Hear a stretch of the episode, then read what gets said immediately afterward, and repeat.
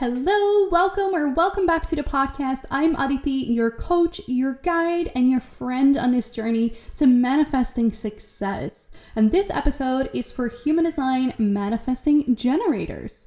So, your human design chart says that you're a manifesting generator, but did you know that there is a difference between a direct or indirect manifesting generator? In this episode, I'll explain the differences and why this is important to understand. So, the manifesting generator, or ManiGen, as I like to call you, is a human design type that is a hybrid between a generator and a manifester. And holding this awesome title means two things for you. The first is that you have your sacral center defined, or in other words, colored in, or I really like the word activated. The second point is that you also have your throat center activated and have this connected via a channel or multiple channels to a motor center. And the motor centers are the emotional center, sacral center, root center, and ego center. And let me just take a moment to share that each of these episodes coincides with a YouTube video as well. So whenever you feel like you want a more visual representation of what I'm talking about, then that is definitely the place to go. So you can click click the link in the show notes and it will take you right there.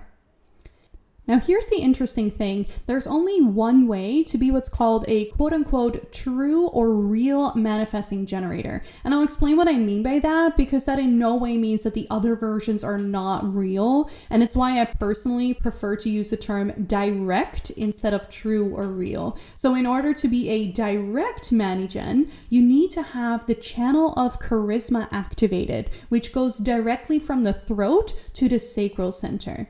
And this is different from an indirect ManiGen, which is more a generator with manifester capabilities. And that's still very powerful and very different from being just a generator or just a manifester type, but it's not the same as a direct manifesting generator. So let's figure out why that is step by step. As a manifesting generator, you have both the qualities of a generator and of a manifester. And by the way, if you want to learn more about each of those sides individually, then I suggest listening to episode two and four of this podcast. Now, there is a spectrum happening in ManiGen charts that shows how much you lean towards either the manifester side or towards the generator side. So, being an indirect ManiGen could mean having your throat connected to your emotional center as well as your sacral connected to your spleen. In this case, in this example, there is the generator side of the sacral connected to the spleen and the manifester side of the throat connected to the emotional center. Both are happening in one chart because remember, the manifester side has the throat connected to a motor center, meaning the sacral, the root, the emotional, or the ego center, as well as having the sacral center activated in their chart. So the same applies being an indirect ManiGen. If you have your throat connected to your spleen and the spleen connected to the sacral. So now your throat is indirectly connected to a motor center because the spleen lives in between.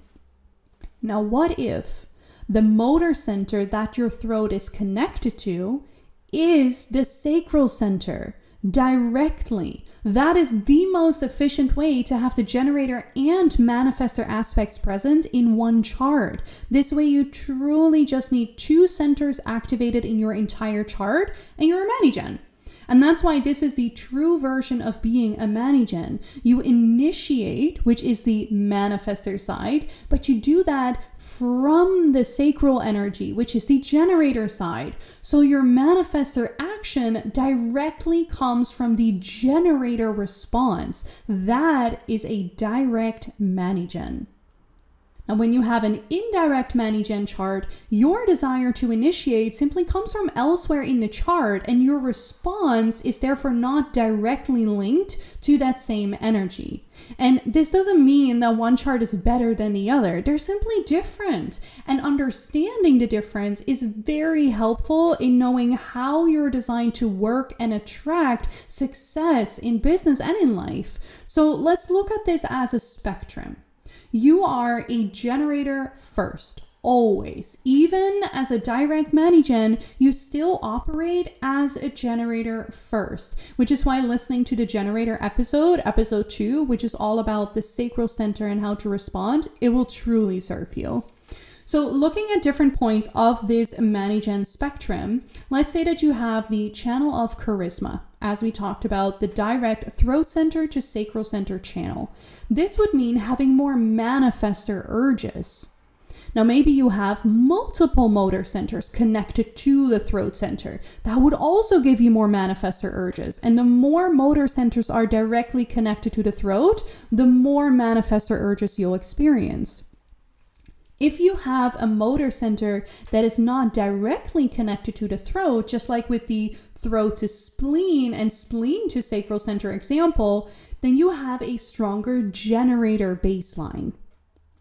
Now, what's important to note if you do lean more towards the manifestor side is that having more manifestor urges actually means you want to pay closer attention to the way that you choose to act in this life because you might find yourself automatically wanting to initiate more when in reality, your best results will still come from responding before acting. So take some time and assess for yourself which side does your chart lean towards? Are you a direct or an indirect manigen? And if you want, again, a visual representation of this to make it easier, then definitely check out the YouTube video. Uh, the link is in the show notes as always. Or if you want to talk about this together, you can book a human design and astrology session with me. I am always happy to help and support you. Thank you so much for listening and spending your time with me. Let me know if you have any questions by sending me a DM on Instagram, or of course, you can leave a comment under the corresponding video of this episode on YouTube. I'm sending you so much love, and we'll talk again soon.